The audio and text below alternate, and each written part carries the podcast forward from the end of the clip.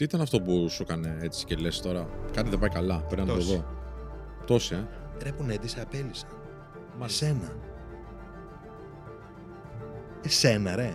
Μετά από τόσα χρόνια που πάντα φεύγεις από τις δουλειές και πας κάπου αλλού, πάντα τους αφήνεις τους άλλους για να πας κάπου αλλού, κα- να κάνεις μια μεγαλύτερη εταιρεία, να κάνεις άλλο project. Εσένα που σε ζητάνε από 4-5 δουλειές, αυτός που σε έχει σε απολύει. Τι λες, αμά. Πώς γίνεται αυτό; Καλλιτέχνες που δούλευες συνεχίζουν να μιλάνε μαζί σου, σε παίρνουν τηλέφωνο; Όχι. Ούτε στη γιορτή μου, ούτε στα Χριστ- τα Χριστούγεννα δεν με πήραν. Είναι μύθος αυτό που λένε ότι οι, οι άνθρωποι που έχουν φτιάξει ένα όνομα στον χώρο ε, δεν έχουν βρεθεί σε ανάγκη και δεν βρίσκουν κλειστές πόρτες. Εγώ την προηγούμενη τριετία βρήκα πολλές πόρτες κλειστές. Δεν μπορεί κανείς να μου πει ότι δεν μπορεί να πετύχει αυτό που θέλει. Αρκεί να το αγαπάει πραγματικά.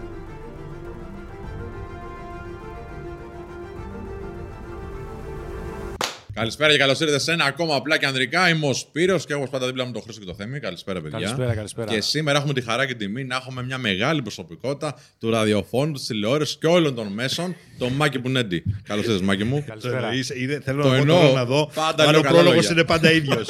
να δω ποιον και να έχεις απέναντι. Αλλάζουμε μόνο τη ιδιότητα. Όχι. Όλα τα λένε ίδια. Πριν ξεκινήσουμε την κουβέντα μας, καταλαβαίνει τι θα γίνει. Πάμε intro. Καλώς όρισες στην εκπομπή του Men of Style απλά και ανδρικά. Είμαι ο Σπύρος και θα είμαι ο κοδεσπότης σας στη μοναδική εκπομπή στην Ελλάδα που βλέπει τα πράγματα από ανδρική σκοπιά. Φλερτ, σχέσεις, ανθρώπινη συμπεριφορά, ανδρική αυτοβελτίωση, αλλά και απίστευτο χιούμορ και φοβερή καλεσμένη. Κάτσε αναπαυτικά και απόλαυσε.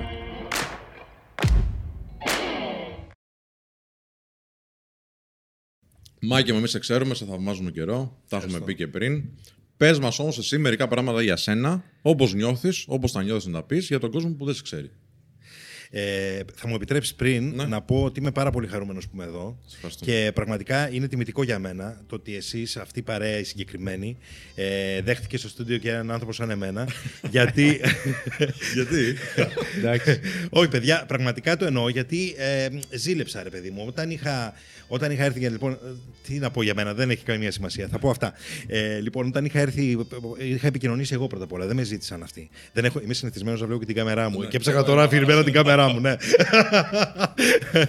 λοιπόν, έλεγα ότι εγώ τους κυνήγησα, δεν με κυνήγησαν αυτοί και τους λέω: Παιδιά, θέλω να σας γνωρίσω γιατί θαύμαζα τη δουλειά που έκαναν. Όλο αυτό το διάστημα από τότε που τους άρχισα να τους παρακολουθώ, άρχισα να σας παρακολουθώ στο, στο YouTube, στα social γενικά, έλεγα: Με ενδιαφέρει να δω πώς είναι αυτό το πράγμα στημένο από πίσω από τις κάμερες. Δηλαδή, τι ακριβώς γίνεται, πώς δουλεύετε. Και ήρθα εδώ και με εντυπωσίασε όλο το σκηνικό, όχι το σκηνικό που είμαστε εδώ, όλη αυτή η δουλειά. Ε, ε, είναι μια α- απίστευτη ομάδα που αποτελείται από πολύ κόσμο. Περισσότερος κόσμος είναι αυτοί που δεν φαίνονται, όπως γίνεται συνήθως, από αυτούς που φαίνονται. Αλλά ε, ε, η μεθοδικότητα, ο τρόπος με τον οποίο δουλεύετε για μένα, αισθάνθηκα, ρε παιδί μου, λέω, τι ηλίθιος είσαι, ρε Μάκη. Κοίτα τι ωραία που τα έχουν στήσει αυτοί και εσύ δεν μπορείς να στήσεις το βασικό. και με έβαλαν σε μια διαδικασία μετά, πολλή σκέψη, έντονη σκέψη να δω και εγώ πώς μπορώ να εξελίξω τη δουλειά μου. Γιατί εσείς είστε το νέο αίμα, εσείς είστε η νέα τηλεόραση με αυτό που κάνετε. Και όχι μόνο τηλεόραση, γενικά τα νέα μίντια. Γιατί εμείς είμαστε, ξέρεις, οι παλιότεροι λιγάκι, είμαστε ε, κολλημένοι κάπου αλλού. Έχουμε Έχουμε συνηθίσει να γίνονται αλλιώς τα πράγματα. Και όταν είδα εδώ τη δουλειά που κάνατε, πραγματικά όταν με πήρες μετά και μου είπες Μάκη, θα θέλουμε να κάνουμε και κάτι μαζί σου. Λέω, έλα ρε, εσύ είσαι με μένα, ρε. Έλα ρε τώρα. τι λες αυτά. Σε ευχαριστούμε πάρα πολύ. Είναι Εγώ το εννοώ εξαιρετικά αυτά που τιμητικό. λέω. Όχι. Το ξέρω, το ξέρω. Το εννοώ και δεν κάνω δημόσιες σχέσεις εδώ, δεν έχω λόγο άλλωστε. Δεν έχεις, όχι. Δεν Ε, χρειάζεται τίποτα. μπορεί να μην ξαναβρεθούμε και είναι πιθανό. Ε, αλλά αλλά ήθελα να Εντάξει, το πω. μετά από αυτό ήθελα να το μπορεί. πω. Κάτσε να δεις τα βγει.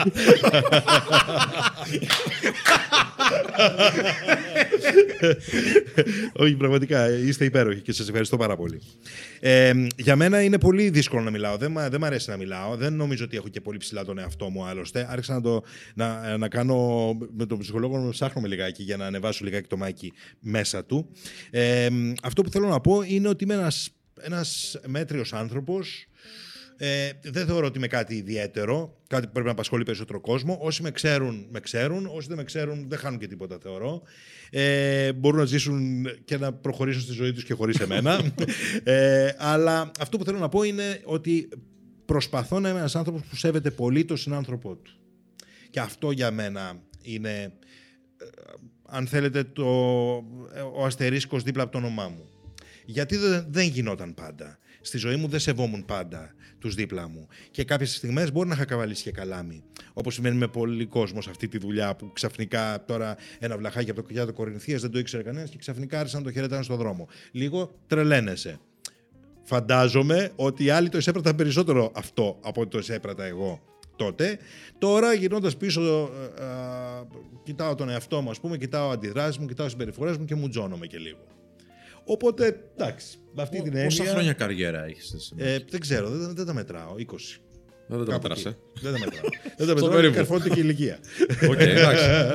20 δεν έχω πρόβλημα για χρόνια, την ηλικία. 20 χρόνια έχει δουλέψει Ναι. όλα τα μέσα. Δηλαδή, αν θυμάμαι καλά, αν το έχω ψάξει καλά, και ραδιοφωνο εντάξει, και πρωινό τώρα και πολύ απαιτητικό, και τηλεόραση έχεις κάνει, παρουσίαση κτλ.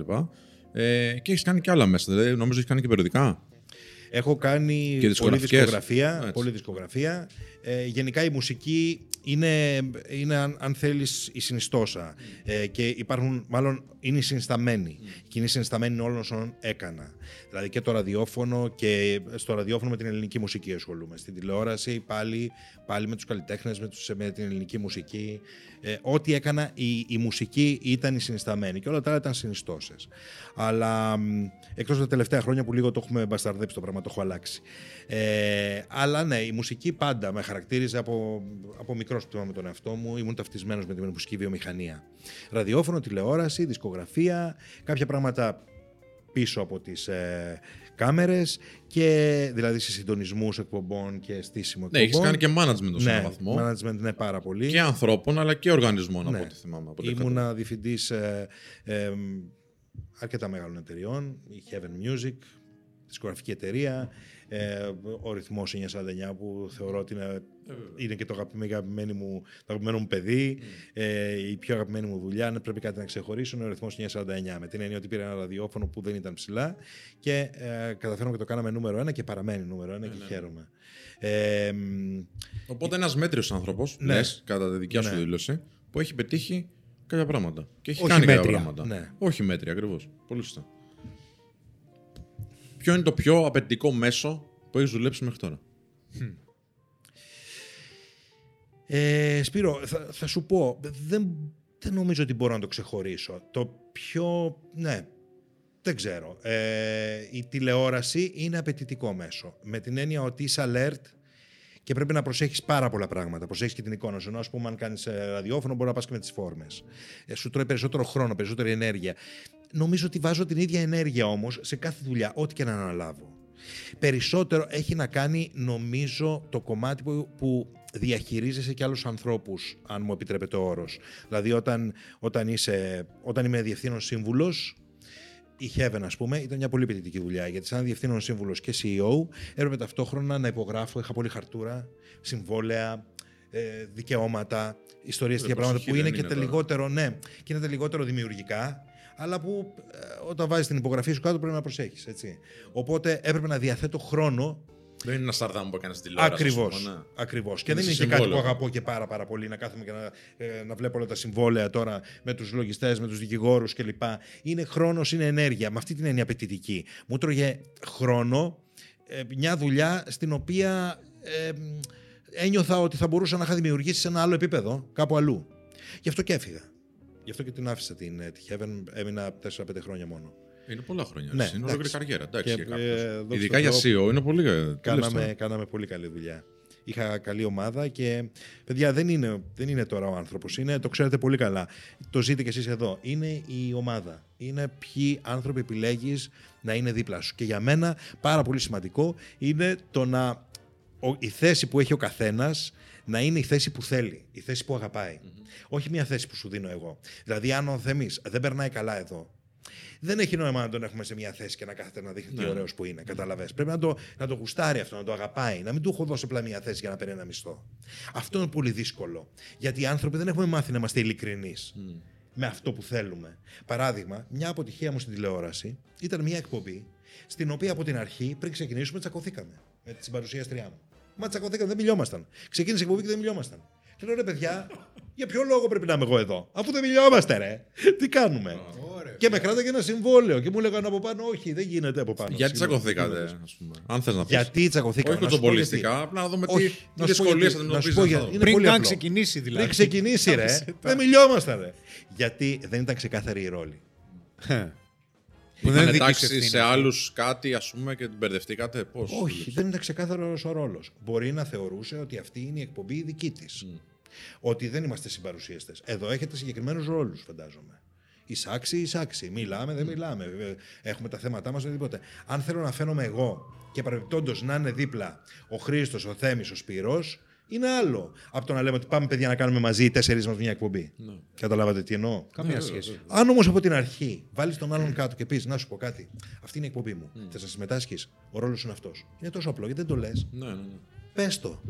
Είναι πολύ ωραίο. Bad management είναι αυτό. ρε. Ναι, γιατί εγώ εκεί επιλέγω και λέω: Α, εγώ δεν θέλω να είμαι στην εκπομπή του Χρήστου. Γιατί θεωρώ ότι είμαι καλύτερος από τον Χρήστο. Θέλω να Δικαίωμά είμαι μου δεν αλλιώς, είναι. ρε φίλε, ναι, Δικαίωμά οκ. μου δεν είναι. Ναι, βέβαια. Ή δεν θέλω, ρε παιδί μου, κα- δεν θέλω να είμαι σε μια εκπομπή δε- δεύτερο βιολί. Θέλω να είμαι πρώτος. Θέλω να έχω ηγετικό Πώς το ρόλο. χειρίστηκες εκείνη τη φάση; Γιατί φαντάζομαι ότι είχε ένα συμβόλαιο, σε δέσμευε. Δεν μπορείς να πεις τώρα σηκώνομαι και φεύγω έτσι. Και είναι και η καριέρα σου, είναι άνθρωποι που δουλεύουν για αυτό το project, έτσι. Η φύση είχε προνοήσει, παιδιά. Για Κόπηκε η εκπομπή. Πραγματικά η αγορά. Εννοείται. Αφού φαίνω, δεν, γιατί δεν είχε λόγο. Γιατί, παιδιά, χρειάζεται. Δεν μπορώ να πω τη σωστή λέξη εδώ. Μία λέξη με Μίλα πέντε ελεύθερα, γράμματα. απλά κεντρικό. Αλλά χρειάζεται, ναι, χρειάζεται. Πες τώρα. Κάκαλα. Πρέπει. ναι. Κότσια, έτσι. Εντάξει, ας πούμε, ναι. Όχι. Πρέπει να το αγαπάς πολύ. Πρέπει να. Γιατί η, η δουλειά μας, η, απαιτητική μας, η δουλειά μας είναι πολύ απαιτητική. Μην κοροϊδευόμαστε τώρα. Δεν είσαι, οι ώρες που δουλεύεις με τι- το αποτέλεσμα είναι. Δηλαδή, τι να σου πω, είναι, είναι αέρας. Πώς να σου το πω, δεν είναι τυχαίο που λέμε, είμαστε στον αέρα.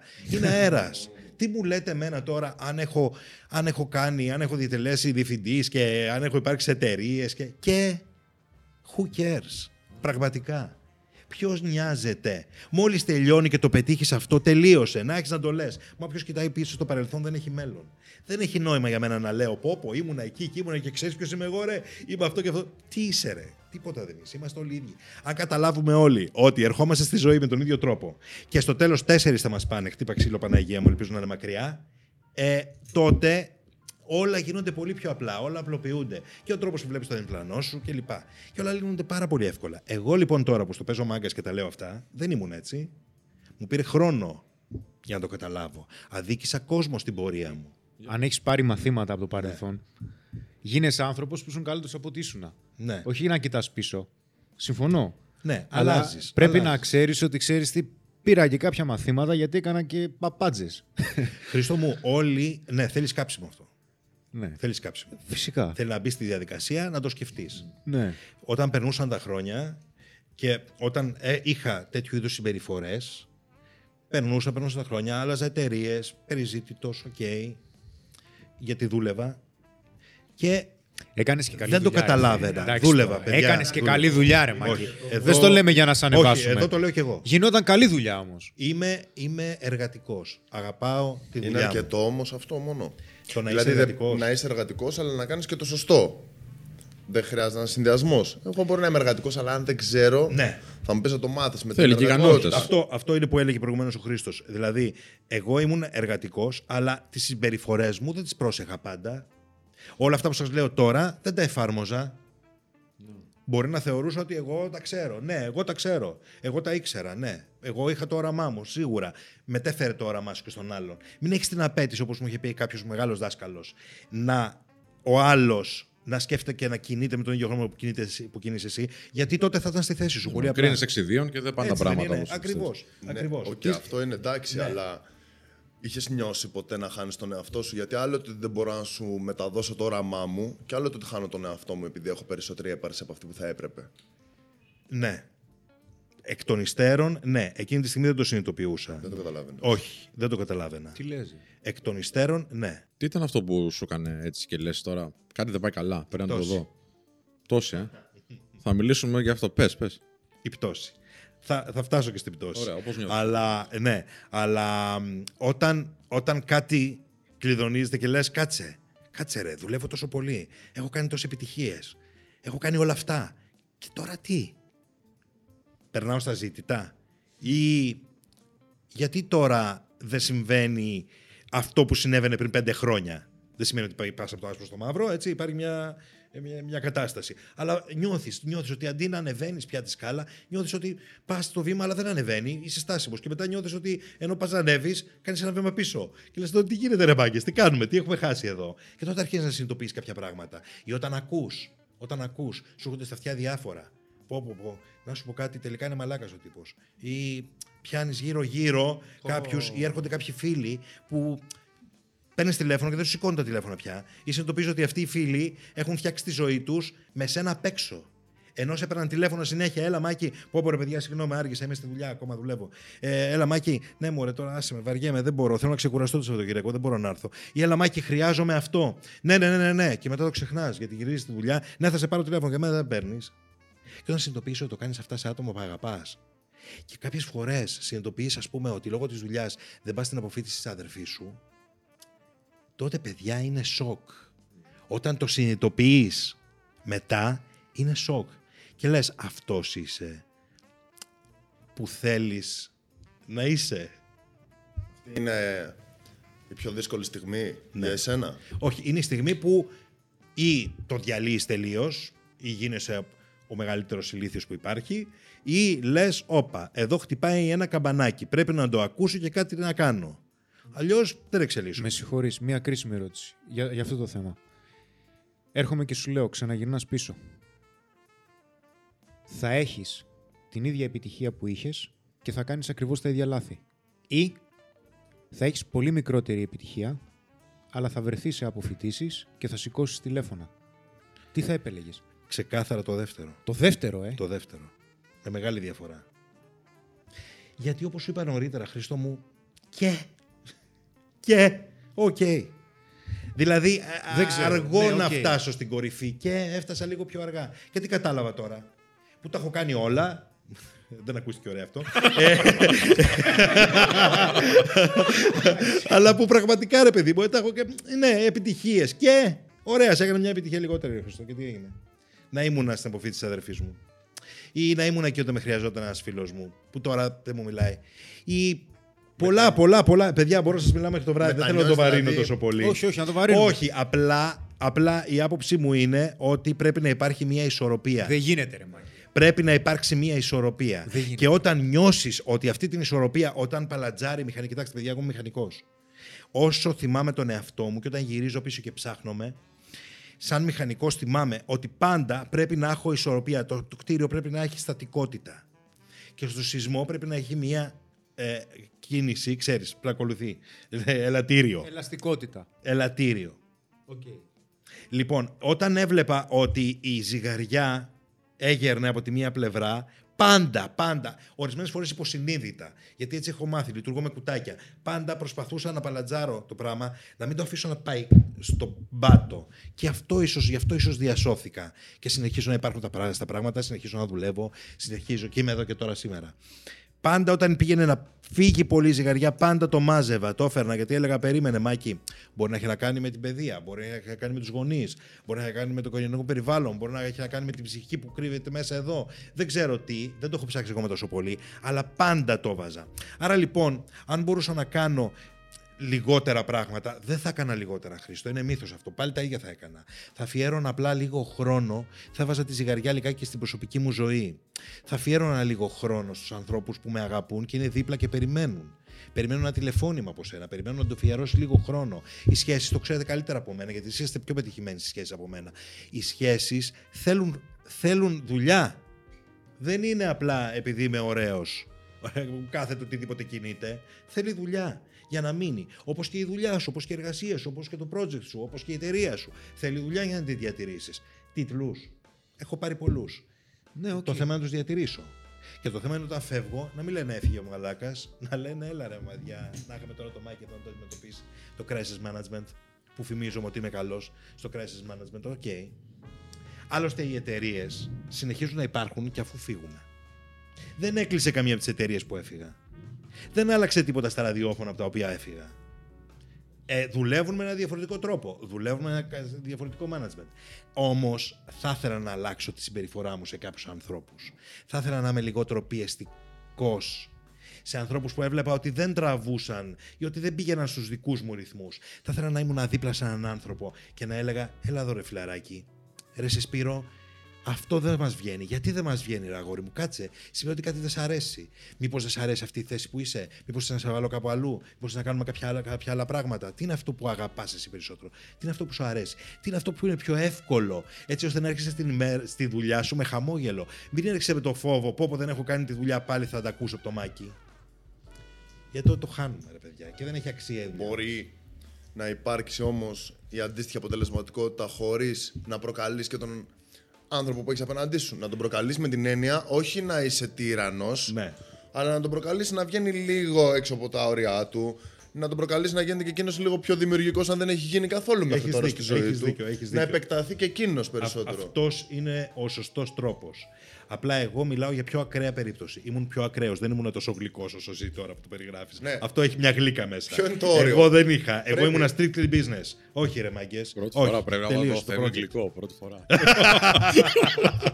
Εν τω μεταξύ, ρε Μάκη, ναι. θέλω να σε ρωτήσω 100.000 πράγματα, Ναι. αλλά τα λες τόσο εύγλωτα που δεν θέλω να σε διακόψω. Ξέρεις κάτι, δεν ήρθα εδώ για να κάνω δημόσιες σχέσεις. Όπως είχα πει, Ναι. στα, σας είχα πει, στο Σπύρο νομίζω το είχα πει. αυτό Ε, θα λέγαμε. ναι, δεν έχω εμφανιστεί πουθενά ένα χρόνο τώρα. Δεν, ε, δεν έχω δεχτεί καμία πρόταση να μιλήσω πουθενά, να δώσω συνέντευξη πουθενά, ούτε σε περιοδικό, ούτε στην τηλεόραση. Δεν μπήκα σε καμία εκπομπή, θα με δείτε το 2020 σε καμία εκπομπή. Μαζί κάνουμε Από ποδαρικό επιλογή για το σου δεν τις 21. δέχτηκες. Ναι, δεν δεχόμουν να σου πω γιατί. Γιατί βλέποντας τη δουλειά σας, γι' αυτό και σας είπα είμαι ειλικρινής, νιώθω ότι εδώ μπορούμε να, πάμε, να πούμε τα πράγματα χωρίς να πρέπει να τα ομορφύνουμε, να τα πούμε τα πράγματα όπως Βέβαια. είναι, όπως μας βγαίνουν και κυρίως να μιλήσουμε για μας και για καταστάσεις. Γιατί ξέρεις τι γίνεται, όλοι στην τηλεόραση ε, θα μου ζητήσουν να πάω σε μια εκπομπή, θα μιλήσω 4-5 λεπτά για πράγματα επιφανειακά, για τη δουλειά μου, για το πώς βλέπω τα πράγματα τώρα, θα μιλήσουμε για τον κορονοϊό κλπ. Και μετά θα πούμε πώς σου φέρεται, βλέπεις ε, το, Ναι, ναι. τα- Big δε- Brother. το Big Brother, βλέπεις το, ποια είναι η γνώμη σου γι' αυτό και τι σ' αρέσει από αυτό. Να κουτσομπολέψω δηλαδή. Όχι, ρε μάγκες, δεν θέλω να κουτσομπολέψω. Σε αυτούς τους ανθρώπους, ρε παιδί μου, που έχεις φερθεί κάπως άσχημα κατά την δήλωσή σου, έχεις κάνει κάποια κίνηση να τους κερδίσεις πάλι πίσω στη ζωή σου. Δημοσίως. Δημοσίως, ε, για πες. Μάλλον δεν πήγε πολύ καλά έτσι. Όχι, έχω ζητήσει συγγνώμη δημοσίως σε συγκεκριμένους ανθρώπους, σε καλλιτέχνες που ίσως να μην τους είχα φερθεί σωστά ή που μπορεί να είχα πει κάτι στον αέρα που δεν έπρεπε. Ε, σε ανθρώπους που ε, με βοήθησαν και εγώ αντί να, να τους βοηθήσω δεν ήμουν εκεί όταν έπρεπε και μπορώ να σου πω ότι ε, δεν θα πω συνηγόρησα ακριβώς αλλά τέλος πάντων δεν έκανα και τίποτα ενώ περνούσα το χέρι μου να τους βοηθήσω. και η σιωπή είναι Και συνενοχή. νιώθεις ρε, φορά. συνένοχος απλά. Ναι. Ναι. Ξέρετε κάτι, παιδιά, κάτι που δεν συγχωρώ στη ζωή μου είναι η αχαριστία. Το λάθος μπορεί να γίνει. Άνθρωποι είμαστε, εννοείται θα κάνουμε πολλά λάθη. Και τώρα συνεχίζω και κάνω λάθη. Δεν το παίζω. Ούτε κουνάω σε κανένα το δάχτυλο, δεν θέλω να παρεξηγηθώ. Δεν κουνάω το δάχτυλο, δεν έρχομαι να το παίξω εδώ γκουρού. Μα ίσα ίσα εδώ ταπεινότητα δείχνει. Ψάχνομαι, όχι ψάχνομαι συνεχώς. Απλά τα τελευταία 5-6 χρόνια άρχισα να σκάβω λίγο περισσότερο τον εαυτό μου. Γιατί εγώ πιστεύω απόλυτα ότι όλοι οι άνθρωποι έχουμε μια αξία. Έχουμε έρθει σε αυτόν τον κόσμο για μια αξία. Το θέμα να τη βρούμε. Εγώ θα έρθω να σου πω εσένα τι θα κάνεις ή να μειώσω τη δική σου αξία. Λάθος, απαράδεκτο. Απαράδεκτο. Και το έχω κάνει. Και όταν το κάνεις και το συνειδητοποιήσεις, οφείλεις να πας να πεις στον άλλο ότι ξέρεις κάτι. Ήμουν πολύ γελίος που είχα μια τέτοια συμπεριφορά σε σένα, γιατί μείωσα την αξία σου. Την αξία την έχεις εσύ. Βέβαια, μιλάμε για ανθρώπους που την ξέρουν την αξία τους, την έχουν αναγνωρίσει και την χρησιμοποιούν, τη βγάζουν προς τα έξω. Δεν μιλάμε για ανθρώπους που κρατάνε την αξία τους μέσα και δεν την ξέρουν. Να σου πω, είναι πάρα πολύ ε, μεγάλη κίνηση το να ζητήσεις συγγνώμη και να παραδεχτείς το λάθος σου. Είναι υπέροχο. Αλλά το- το επίσης γούσταρα είναι, πάρα πολύ. Είναι πολύ μεγάλη κίνηση, πιστεύω, το να συγχωρήσεις εσύ. Ποια είναι λοιπόν η πιο Τους δύσκολη... άλλους ή τον εαυτό μου; Δεν Τον ξέρω. εαυτό μου; Ποια είναι η πιο δύσκολη συγχώρεση που έχεις κάνει. Πραγματικά; Έχω ζητήσει συγγνώμη. Κάποιοι τη δέχτηκαν, κάποιοι δεν τη δέχτηκαν. Άντε ρε. Α, όσοι τη δέχτηκαν να έφτιαξε σχέση; Τέτοια χοντράδα έκανες. Ε, έφτιαξε σχέση και γίναμε κολλητοί. Μάλιστα, πολύ ωραία. Άρα δούλεψε. Αλλά αυτοί που δεν τη δέχτηκαν, συνεχίζουμε να μην μιλάμε. Όμως εγώ είμαι γαλήνιος. Βέβαια. Είμαι πολύ. Δεν ξέρω αν καταλαβαίνετε τη διαφορά. Βέβαια, ρε, εννοείται. Είμαι γαλήνιος. Νιώθω Έκανες ότι ό,τι πρέπει μπορούσες. να Τριχιάζω. Ένιωσα ωραία. Θα νιώθω ακόμη πιο ωραία να να συνειδητοποιούσαν ε, τον τρόπο με τον οποίο τους μίλησα. Γιατί δεν είπα θέλω να σου ζητήσω συγγνώμη και έκλεισε το τηλέφωνο. Ζήτησα ραντεβού, τα πάμε από κοντά. Είπα, παραδέχτηκα τα λάθη μου, Δύσκολο. τις συμπεριφορές μου. Πολύ Ωραίο, δύσκολο. ωραίο. Όμως δέχομαι ότι ο άλλος μπορεί στην άκρη του μυαλού του να θεωρεί ότι η, η μετέπειτα πορεία του επηρεάστηκε τόσο πολύ που δεν μπορεί να συγχωρήσει το γεγονός ότι εγώ φέρθηκα έτσι. Είναι δεκτό.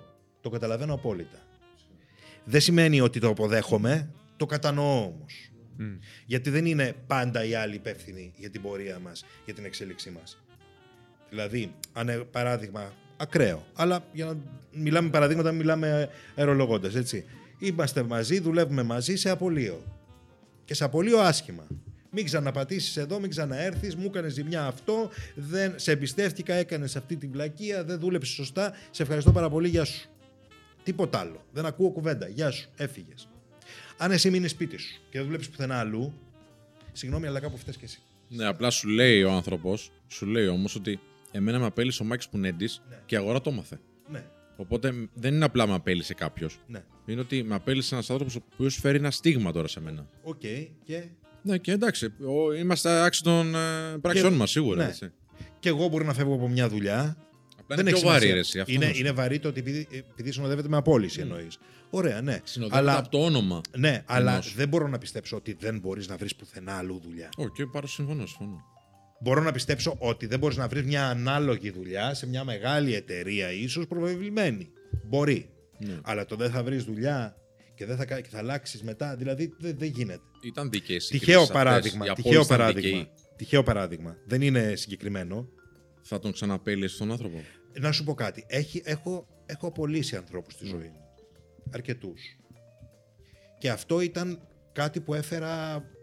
Είναι μέσα στο job description, ρε. είναι, Έπρεπε να είναι, το είναι κάνεις, μες στη εντάξει. δουλειά. Ναι. Όταν, όταν είσαι CEO και είσαι και διευθύνων σύμβουλος και στο τέλος του χρόνου λογοδοτείς ε, στην, ε, στον άνθρωπο που είναι από πάνω σου για τα έσοδα και τα έξοδα για την πορεία της εταιρείας, για το αν η εταιρεία θα συνεχίσει να υπάρχει, αναγκαστικά, άμα σέβεσαι τον εαυτό σου και την εταιρεία και το αφεντικό σου, αναγκαστικά παίζω με λεφτά άλλων. Δεν είναι δικά μου τα χρήματα. Όταν πρέπει να κάνω περικοπές, πρέπει να κάνω περικοπές. Όταν πρέπει να σώσω την εταιρεία σε μια κρίσιμη φάση, θα κοιτάξω να σώσω την εταιρεία και τα χρήματα και όλο τον κόσμο που δουλεύει. Δεν θα κοιτάξω.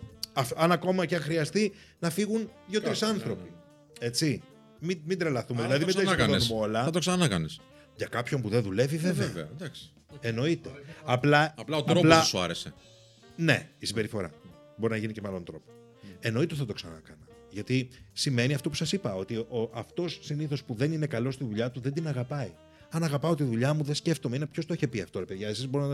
ε, α- αγάπης τη δουλειά σου να μην χρειάζεται να χρειαστεί να δουλέψεις ποτέ στη ζωή σου. Πολύ το έχουν πει, εντάξει. Εμένα είναι αυτό κανόνας. Ωραία, Δεν Ε, εγώ- σκέφτομαι ποτέ ότι χτυπάω 15 ώρα. Και θα σας πω και κάτι πάνω σε αυτό, αν δεν σας κουράζω. Όχι, μην τους Αλλά, κουράζεις. Αλλά Εγώ σου μετά. ναι. δεν είναι live. Είδε συνηθισμένος, κάνω live. Τους κερατάδες.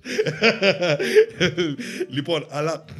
Ε, κοιτάξτε τώρα, το να, να χάσει κάποιος το να απολύσει. Ναι, το, ε, το έφερα βαριά στη συνείδησή μου γιατί λέω στέρισα σε έναν άνθρωπο που μετά μπορεί να, για ένα διάστημα να μείνει εκτός.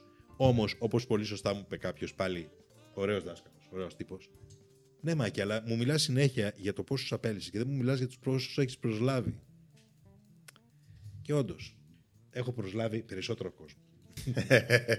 και έχω δώσει την ευκαιρία και σε ανθρώπους να εξελιχθούν. Και καμαρώνω γι' αυτό.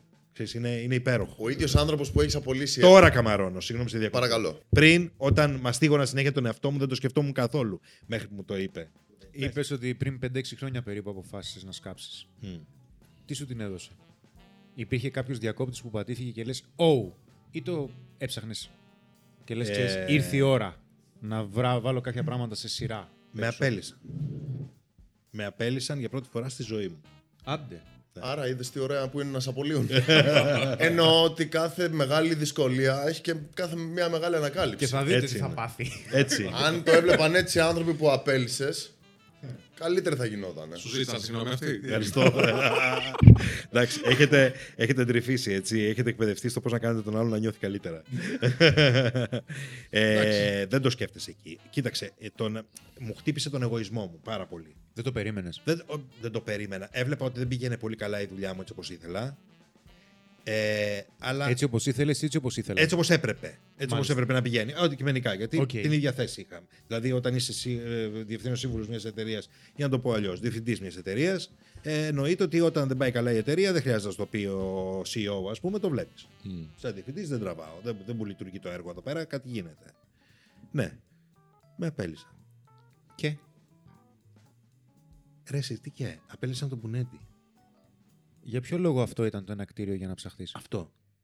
Ότι κάτι δεν πήγε Απέλησαν. καλά; Ρε, Πουνέτη, σε απέλησαν. Μάλιστα. Εσένα. Εσένα, ρε. Ναι, reality Μετά από check. τόσα χρόνια που πάντα φεύγεις από τις δουλειές και πας κάπου αλλού, πάντα τους αφήνεις τους άλλους για να πας κάπου αλλού, κάτω, να κάνεις μια μεγαλύτερη εταιρεία, να κάνεις άλλο project. Εσένα που σε ζητάνε από 4-5 δουλειές, αυτός που σε έχει σε απολύει.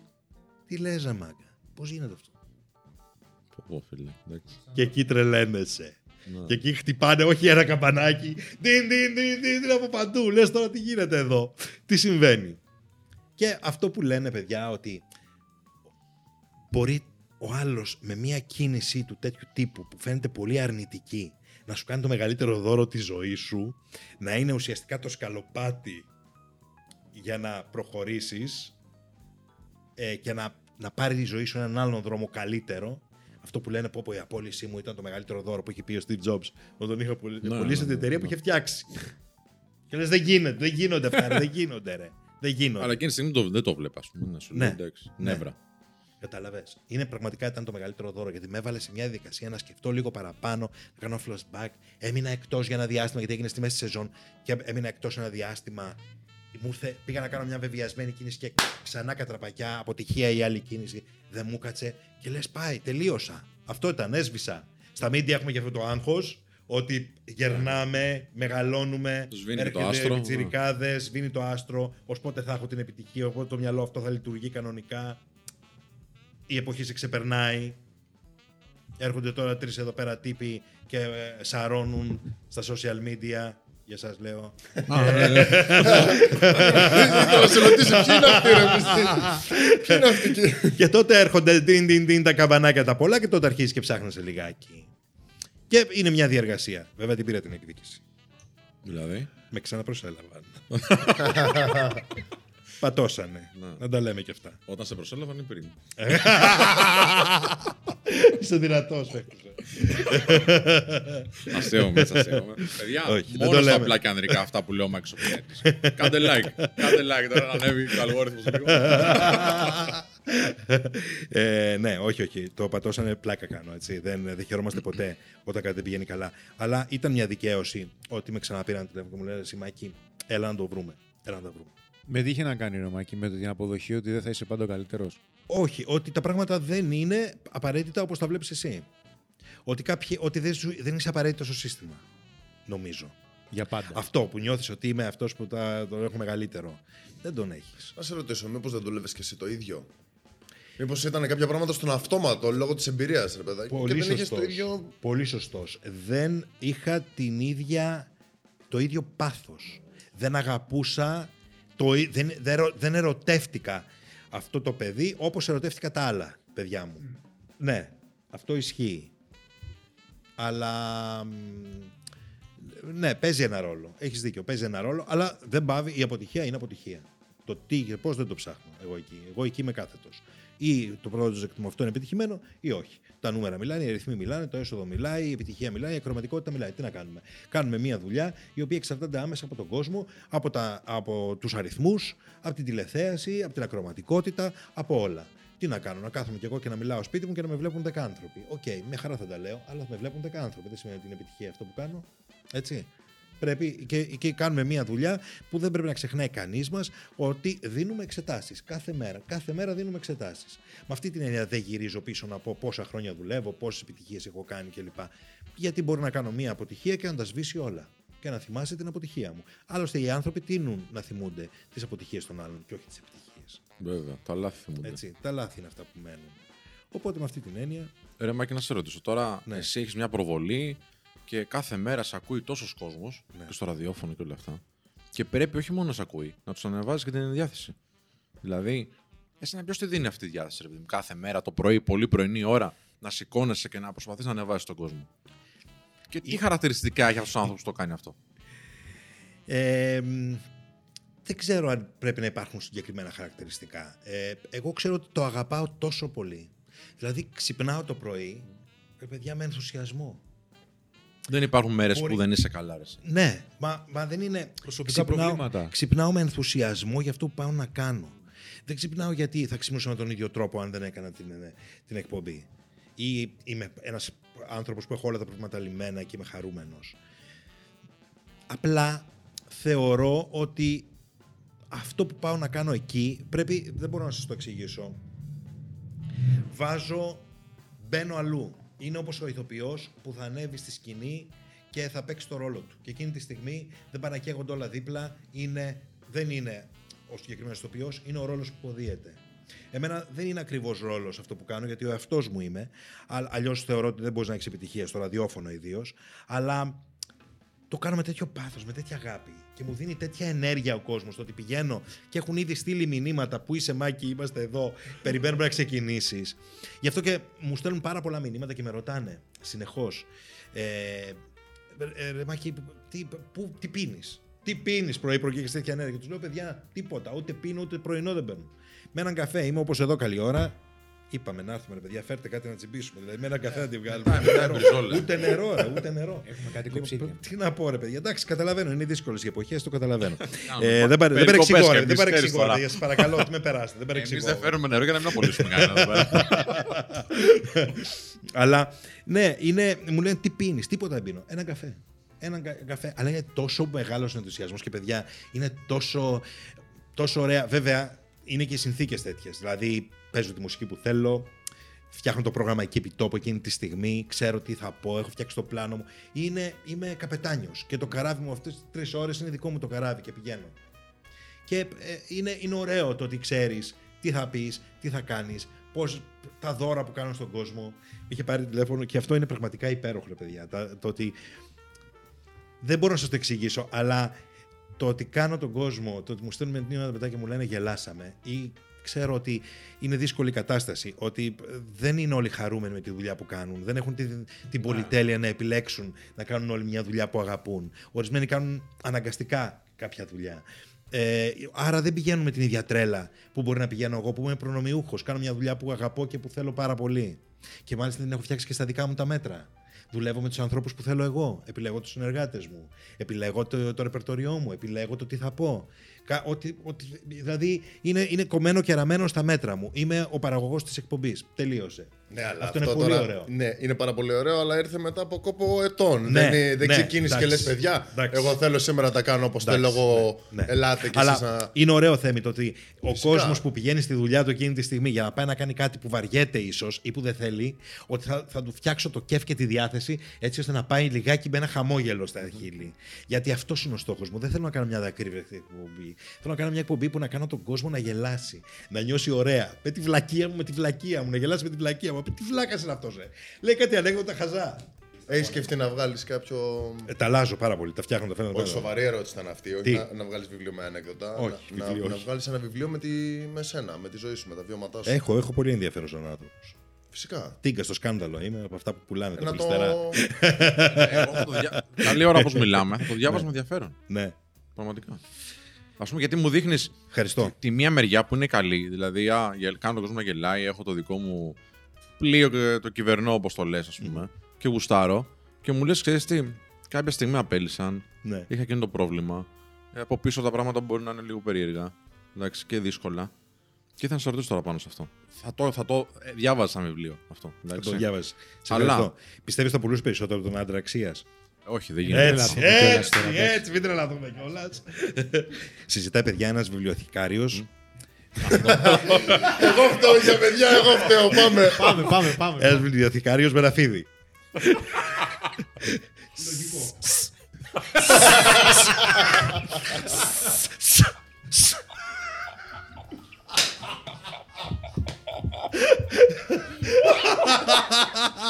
Τελείω.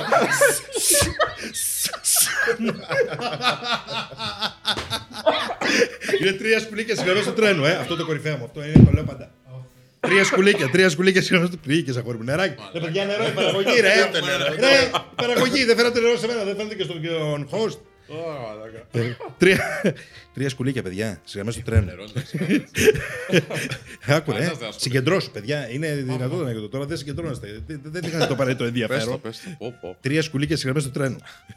Ένα τρένο. Πού το. Να το. Το ήξερες.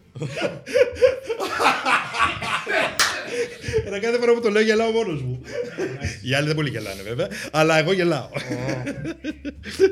Έλα, πιείτε, πιείτε, πιείτε άνετα, παιδιά. Break, Αλλά break, αυτό με break. το φίδι ήταν break. Γαμάτο, εντάξει. Break, διαφημιστικό, εκδόσεις έσωπτρων και ξαναγυρίζουμε. Τρίτη έκδοση, να το πούμε αυτό γιατί δεν το έχουμε πει.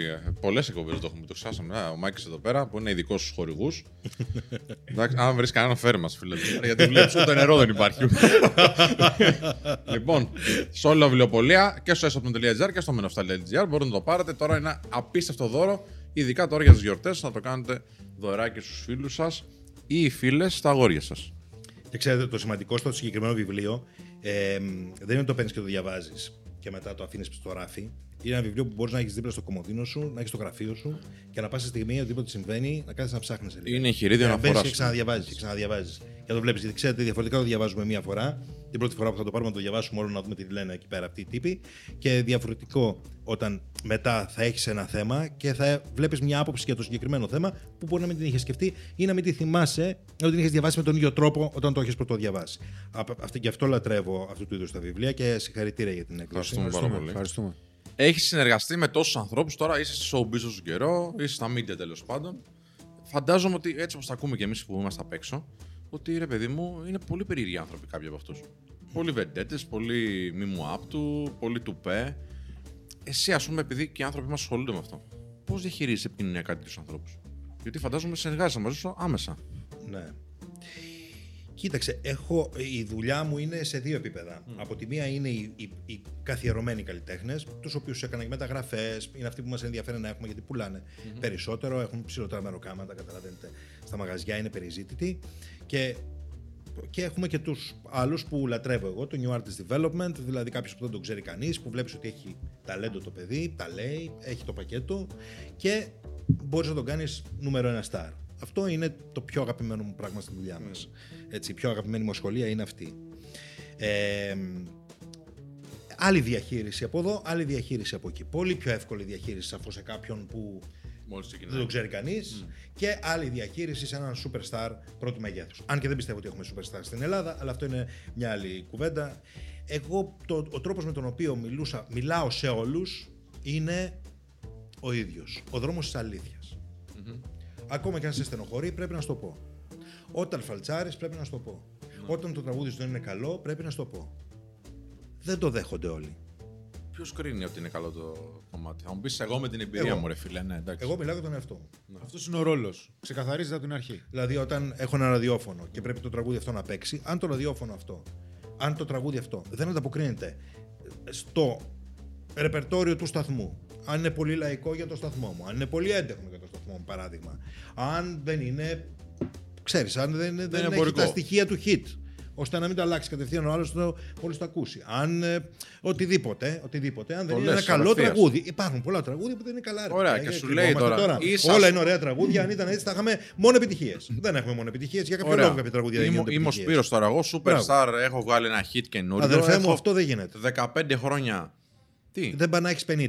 Αυτό το τραγούδι Ναι, που ναι, λες άλλο είναι θέλω εκτός να σου εποχής. Συμφωνώ, Θα συμφωνώ. σου το πω. Δεκα- Έχω 15 χρόνια επιτυχίες τέλος πάντων. Είμαι superstar. Έχω τη λόξα μου ενδεχομένως γιατί την έχω δει από την αγάπη του κόσμου, την αγάπη των media κτλ.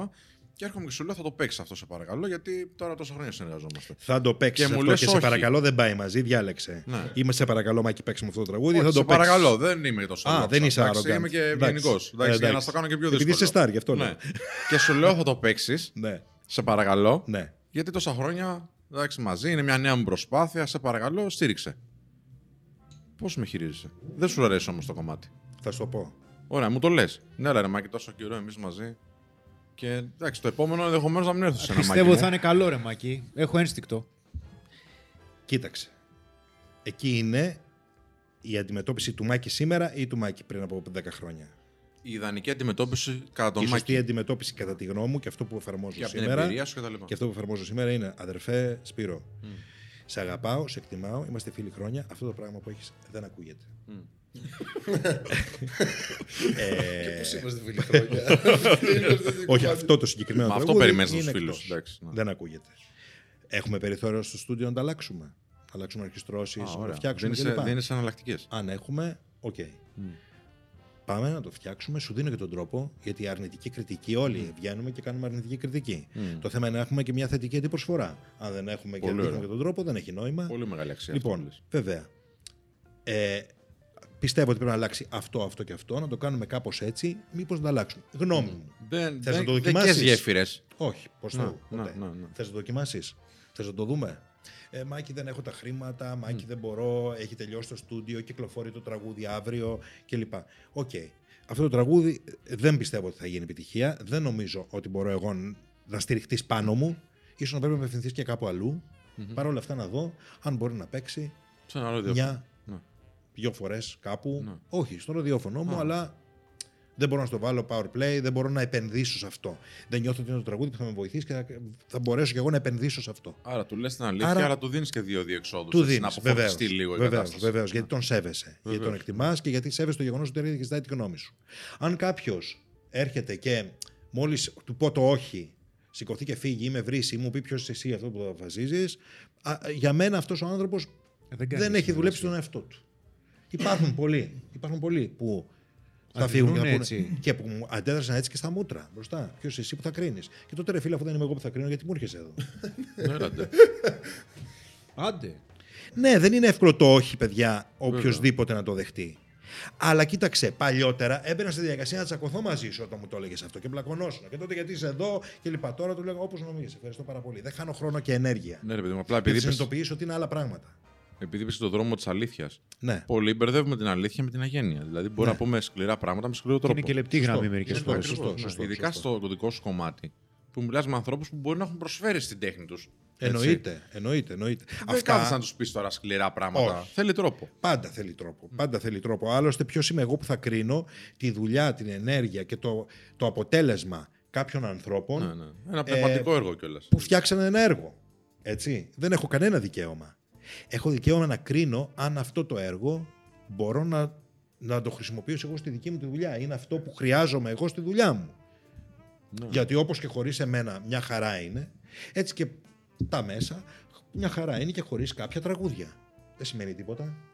Μην ακουγόμαστε τώρα. Μην, ε, το έχω πει παιδιά, το είπα και θέλω να το επαναλάβω. Δεν κουνάω το δάχτυλο σε κανένα. Δεν το παίζω ειδήμων. Δεν είμαι ειδήμων. Δεν νιώθω ειδήμων.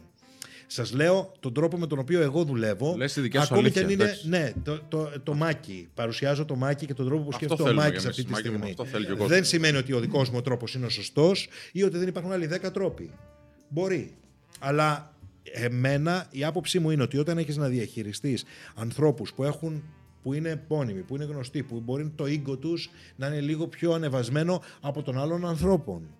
Ανθρώπους που μπορεί να μην είναι συνηθισμένοι να ακούν το όχι, θέλει έναν συγκεκριμένο τρόπο, αλλά οφείλεις, αν τους αγαπάς και τους νοιάζει, να είσαι αληθινός μαζί τους. Να τους λες την αλήθεια. Γιατί υπάρχουν και συναδελφοί μου που τους λένε πω, πω, πω, ναι, σκίζει, αυτό είναι καταπληκτικό, μπράβο, ας το πάνω μου. Δεν το παίζουν ποτέ το τραγούδι και οι άνθρωποι κάτω και περιμένουν να δουν την υποστήριξη των άλλων. Και δεν τη βλέπουν.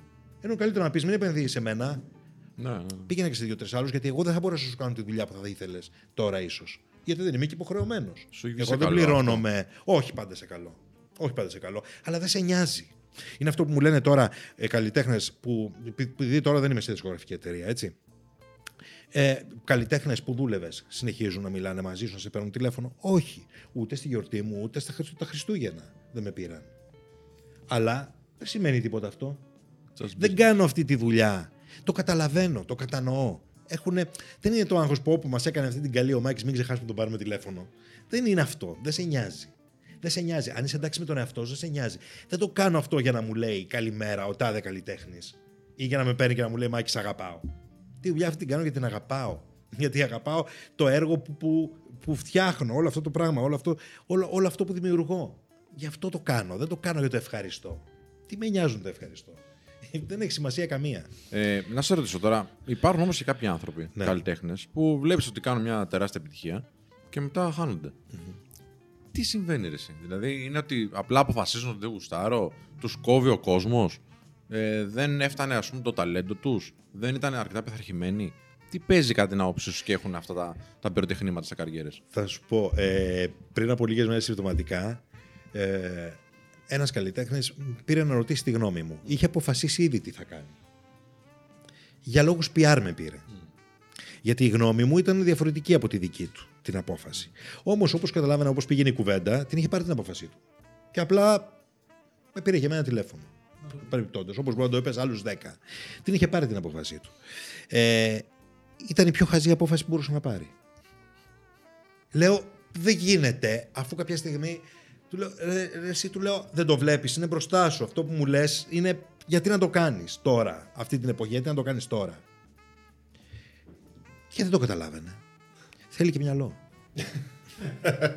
Παιδιά, θέλει και μυαλό. Μια που... Θέλει να έχεις ανθρώπους δίπλα που δεν θα σε χαϊδεύουν, που θα σου λένε ότι ξέρεις κάτι. Σε αυτήν την περίπτωση μην κοιτάξεις ότι αυτό σου δίνει ε, ένα ευρώ παραπάνω. Κοίταξε άλλα πράγματα. Ότι η εποχή είναι μια εποχή που δεν σηκώνει πάρα πολύ μεγάλα ανοίγματα. Περίμενε να δούμε, κάνει την κίνησή σου, αλλά κράτα μια πισινή, να έχεις λίγα και το νου σου. Θέλει και μυαλό. Για μένα, ε, αν δεν το έχεις στο μυαλό, πρέπει να έχεις το στοιχειώδες μυαλό να καταλάβεις ότι δεν έχεις την κρίση για αυτά, να έχεις έναν άνθρωπο δίπλα που θα σε βοηθάει. Για μένα, αυτοί που εξαφανίζονται είναι άνθρωποι που βγαίνουν σε αυτή τη δουλειά για τα εξώφυλλα, για την επωνυμία, για τη δόξα. Και το βλέπεις όμως, το καταλαβαίνεις από την πρώτη στιγμή, γιατί καταλαβαίνεις ότι δεν επενδύουν στη φωνή τους. Μεγάλοι δημιουργοί, παιδιά, κάνουν φωνητική ακόμα και στα γεράματα. Ε, μια από τις μεγαλύτερες φωνές που έχουμε στην Ελλάδα, μεγαλύτερες, μεγαλύτερες που δεκαετίες μας συγκινεί με τη φωνή της, ε, έχει πα- παρά τα χρόνια της συνεχίζει και κάνει φωνητική και με συγκλονίζει αυτό. Η Άλκηστη από το ψάλτη, όταν ερχόταν στη Heaven και δουλεύαμε παρέα, δεν μιλάω τώρα για την Άλκηστη, μιλούσα για άλλη τραγουδίστρια. Τώρα με θα μιλήσω για την Άλκηστη. Μην παρεξηγηθώ. Ε, ε, άλλη τραγου... ε, άλλη... Λοιπόν, η Άλκηστη ερχόταν το καλοκαίρι. Εγώ γενικά θέλω κρύο στη δουλειά μου. Δεν είμαι της ζέστης. Χειμώνα, καλοκαίρι, η θερμοκρασία είναι κάτω από τους 20 βαθμούς. Γιατί θέλω να είμαι σε εγρήγορση. Έτσι. Είμαι, τουλάχιστον είμαι σε ψυγείο μέσα ε, για να τρέχω και να κάνω τη δουλειά μου. Η συγκεκριμένη τραγουδίστρια, παιδιά, η Άλκηστη, δεν θα το ξεχάσω. Καλοκαίρι που είχα ψήξει εγώ στο γραφείο, ερχόταν με κασκόλ και κάναμε το meeting τυλιγμένη με το κασκόλ και της λέω: Βρε, Άλκηστη, δεν με ενδιαφέρει τίποτα άλλο. Μου λέει: Μα και είναι το εργαλείο μου. Τι λες τώρα, πάθει η φωνή μου. Θα χαλάσει η φωνή μου. Βλέπεις ότι ο άνθρωπος προτεραιότητα δεν έβαλε στην εμφάνισή του εκείνη τη στιγμή πώς θα έρθει στο meeting, δεν την έφερε τίποτα άλλο. Δεν την ενδιαφέρει που θα την έβλεπε ο κόσμος με το κασκόλ στο χέρι Αύγουστο μήνα, Ιούλιο μήνα. Την ενδιαφέρει στο γραφείο μου. Αν θα έπρεπε να είναι στο γραφείο μου, θα είναι τυλιγμένη σαν να είναι χειμώνας, γιατί πρέπει να προφυλάξει τη φωνή της. Βλέπεις ότι αυτή η γυναίκα τραγουδάει ακόμα και τραγουδάει ό,τι και να σου πει. Είναι μουσικό όργανο, δεν θέλει μουσικό όργανο δίπλα της. Η φωνή της είναι μουσικό όργανο. Καλλιεργεί, επενδύει στη φωνή της, επενδύει στη δουλειά της, δουλεύει, έχει σοβαρότητα. Πα στην προτεραιότητα βάζει τη δουλειά. Δεν βάζει τις φωτογραφίσεις, δεν βάζει τα εξώφυλλα, δεν βάζει τα Instagram, δεν βάζει όλα τα υπόλοιπα. Δεν- Και τραγουδάει τραγούδια που τα επιλέγει για να την αντιπροσωπεύουν πρώτα απ' όλα αυτή. Όχι για να κάνει την επιτυχία. Είναι πολύ Άρα σημαντικό. η αγορά- Φαίνεται. Αυτό φαίνεται, Σπύρο. Άρα η αγορά σωστά κρίνει και τους ανεβάζει και τους κατεβάζει. Φυσικά. Το κριτήριο του κόσμου πάντα είναι αλάνθαστο. Δεν ξέρω ποιο είναι ακόμα και τώρα. Δεν ξέρω να το πω. Αλλά δεν κάνουν λάθος. Η ουσία του ανθρώπου φαίνεται. Και αν δεν έχεις ουσία, αν δεν αγαπάς τη δουλειά σου, αν δεν επενδύεις στη δουλειά σου, αν αυτό που σε ενδιαφέρει είναι η εμφάνισή σου και όχι η φωνή σου, όχι τα τραγούδια που θα πεις, όχι οι άνθρωποι με τους οποίους θα συνεργαστείς για να προχωρήσεις μπροστά, όχι η ομάδα σου, όχι οι σωστές επιλογές σου, τότε εννοείται ότι θα εξαφανιστείς. Ή ακόμα και αν δεν εξαφανιστείς, δεν θα είσαι στην πρώτη γραμμή. Δεν θα κάνεις την καριέρα που θα ονειρευόσουν. Και αυτό συμβαίνει δυστυχώς και σε πολλά νέα παιδιά. Ενώ έχουμε ταλαντούχες φωνές, ωραίες φωνές. Και μάλιστα ένα project που θα κάνω τώρα είναι. Μάλλον όχι, να μην το πω, ε, γιατί δεν το έχω φτιάξει ακόμα, αλλά Το- το- τότε θα, πες το, τότε λέγεται, πες το, θα λέγεται το project δεύτερη ευκαιρία. Αυτό από μόνο. Γιατί όλοι χρειαζόμαστε στη ζωή μας μια δεύτερη ευκαιρία. Να σε ρωτήσω με αυτή τη φράση που είπες τώρα. Σου έχει δώσει ένα κάποιος δεύτερη ευκαιρία και υπάρχουν άνθρωποι που σε έχουν βοηθήσει πραγματικά για να γίνεις αυτό που είσαι; Θα σου πω, εγώ Θεμή είμαι ένα, είμαι ένα φτωχόπεδο. Δηλαδή Βάλε δεν μουσική είχα. βάλτε, βάλτε, βάλτε, παιδιά. βάλτε από κάτω μουσικές, μουσικές παλιού ελληνικού κινηματογράφου. δεν τρέπεστε, ρε. Πάρα κάνω μια κατάθεση ψυχής, ρε. Εσείς μου το χαλάτε. γιατί- Μου το χαλάτε, ρε, παιδιά. Και ένα τζακ. Τέτοιοι είμαστε, σατανάδες. Τι τζάκρε, ούτε νερό δεν μας έχεις φέρει. Κεράσαμε καφέ, Μάκη. Κεράσαμε καφέ. Και νερό θα σου φέρουμε. Θα μας βγάλεις έξω, Μάκη. Τον έφερα απ' έξω τον καφέ. ε, ποια ήταν η ερώτηση, συγγνώμη. Αν σε έχουν βοηθήσει. Εγώ είμαι φτωχόπεδο. Δεν με έχει, Ξεκίνησες. δεν, δεν με έχει βοηθήσει κανείς, αλλά μ, έχω βρει στο δρόμο μου ανθρώπους που έχουν επενδύσει σε μένα. Και αυτό είναι μια μορφή εμπιστοσύνης, άρα και βοήθειας. Με έχουν εμπιστευτεί άνθρωποι. Αλλά ακόμη και σήμερα δεν μπορώ να σου πω ότι σήκωσα σε μια δύσκολη πέντε τηλέφωνα και με βοήθησαν. Δεν με βοήθησε κανείς. Και κανείς δεν έχει ρόλο να βοηθάει τον άλλο. Πήρες τα τηλέφωνα ή δεν τα πήρες; Κάποια τηλέφωνα τα πήρα. Τι λες, ρε φίλε; Ναι. Είναι μύθος αυτό που λένε ότι οι, οι άνθρωποι που έχουν φτιάξει ένα όνομα στο χώρο ε, δεν έχουν βρεθεί σε ανάγκη και δεν βρίσκουν κλειστές πόρτες. Εγώ την προηγούμενη τριετία βρήκα πολλές πόρτες κλειστές. Πολλοί δεν δέχτηκαν ούτε ραντεβού να κάνουν μαζί μου. Και το καταλαβαίνω. Το κατανοώ. Γιατί θα έπρεπε να κάνουν ραντεβού; Κανείς δεν είναι αντικατάστατος, παιδιά. Ε, Σας το είπα από την Ούτε αρχή. οι ίδιοι. Το καταλαβαίνω. Ούτε οι ίδιοι. Ούτε οι ίδιοι. Θα με βγουν μπροστά τους. Πλάκα κάνω. Ε, όχι, αλλά εκεί δεν, το, αν το καταλάβεις, πάλι έχει να κάνει με το σκάψιμο, σας έλεγα νωρίτερα.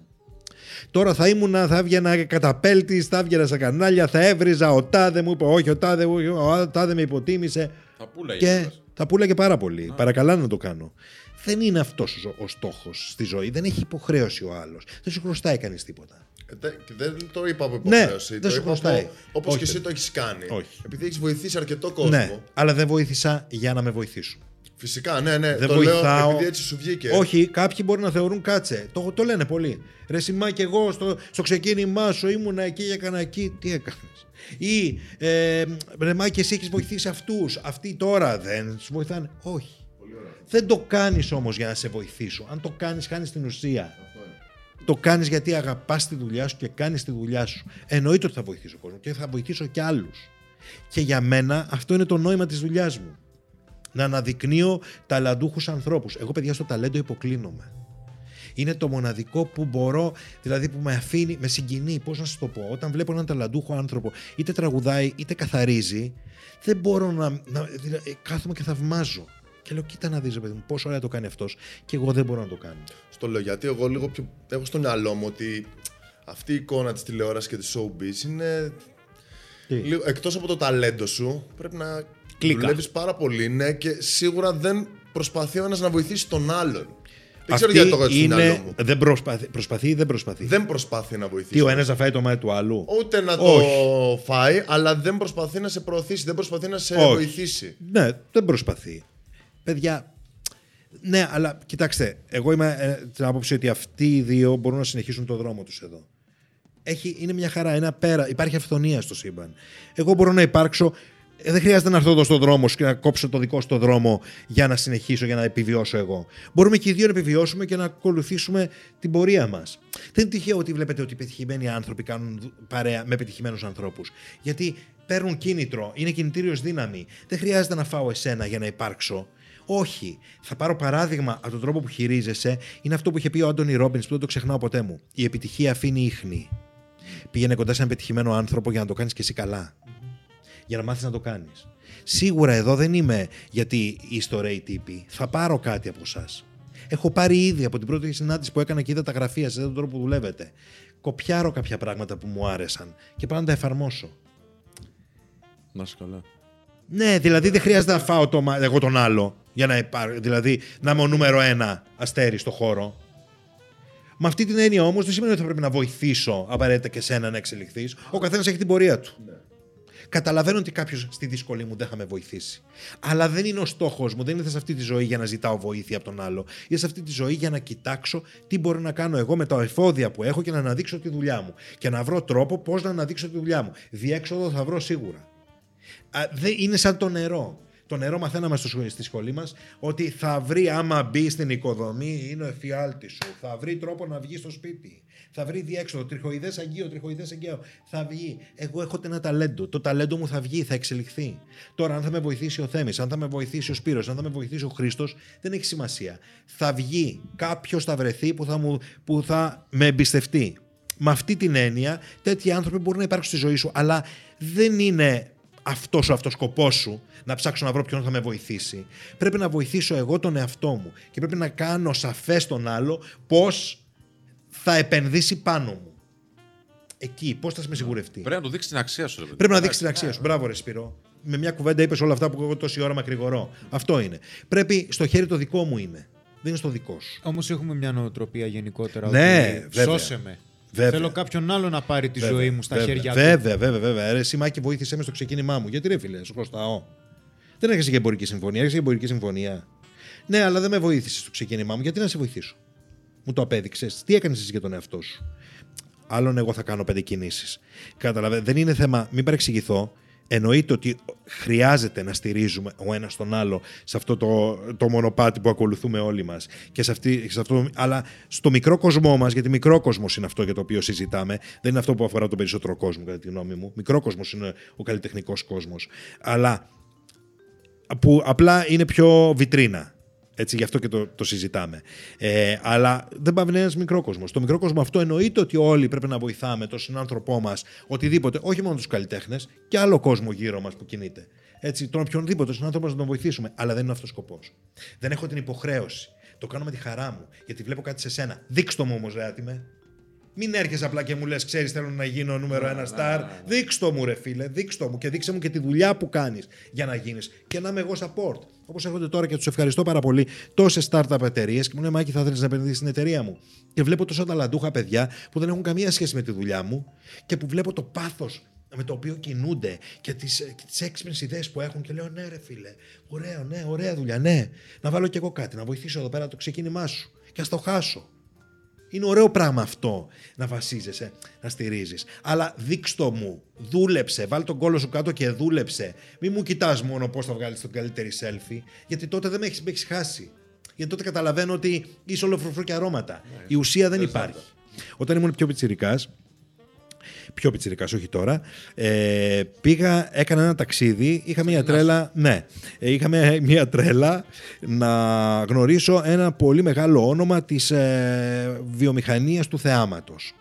Στην Αμερική φυσικά. ήταν Αυτό μάζεψα χρήματα, έβγαλα διαβατήρια κλπ. Και έφυγα και πήγα να συναντήσω αυτόν τον άνθρωπο. Όλοι μου έλεγαν είσαι τρελός. Υπάρχει πιθανότητα να σε δεχτεί αυτός και να σε δει. Ε, πήγα, στερήθηκα τόσο πολύ, δούλεψα τόσο πολύ για να μπορέσω να βγάλω χρήματα, για να μπορέσω να ταξιδέψω, παιδιά, ε, που πραγματικά δεν το πίστευα ότι έφτασα εκεί και δεν σκέφτηκα ούτε στιγμή ότι αυτός ο άνθρωπος δεν με δεχτεί. Μπορεί να ήταν ένα ταξίδι χωρίς λόγο. Απλά για να ξοδέψει χρήματα. Γιατί δεν μπορούσα να μείνω. Ε, ήταν ταξίδι αστραπή, ήταν μόνο γι' αυτό. Πήγα μόνο γι' αυτό. Σε μια χώρα που δεν την ήξερα, που φάνταζε πολύ τεράστια και είναι. Αμερική τώρα και για ένα πιτσιρίκι. Και πήγα και περίμενα, χωρίς ραντεβού φυσικά, γιατί αποκλείται να μου έκλαινε ραντεβού. Μπήκα, πέρασα, περίμενα 2 ώρες και 45 λεπτά. Δεν το ξεχάσω. 2 ώρες και 45 λεπτά. Ήμουν εκεί, ήμουν παιδιά πολύ. Η εικόνα μου πρέπει να ήταν πολύ κακόμοιρος. Πρέπει να ήταν πολύ κακόμοιρο. Ήμουν έτσι, δεν κοιτούσα. Ε, και κοιτούσα μόνο κάτω. Και μου μιλούσαν και τα αγγλικά μου δεν ήταν και πολύ καλά. Ξέρεις, ρωτούσα πάντα ε, ε, sorry, excuse me, ε, can you repeat it please; Έλεγα κάπως έτσι και δεν, δεν τολμάω να σκεφτώ την προφορά μου. Και ήμουν έτσι, συναισθαλμένο πολύ, ένα, ένα, ένα πολύ κακόμοιρο παιδάκι. Και τελικά όταν με δέχτηκε, τον είδα τόσο τεράστιο. Λέω, Θεέ μου, αυτός είναι. Και τόσο τεράστιο, έκλεγα, είχα δακρύσει που μου μίλησε και μπαίνω παιδιά στο γραφείο, το λέω τώρα και συγκινούμε, δεν θέλω να το σκέφτομαι. Μπαίνω στο γραφείο του και είχε δεξιά και αριστερά δύο γραμματείς, δύο γραμματείς, δεν είχε μία, που ήταν και μπροστά η πύλη που περνούσες για το δικό του γραφείο. Που το γραφείο του ήταν ένα οικοδομικό τετράγωνο, δεν χρειάζεται να συζητήσω. Ε, στα στούντιος απ' έξω. Και οι γραμματείς ήταν κούκλες.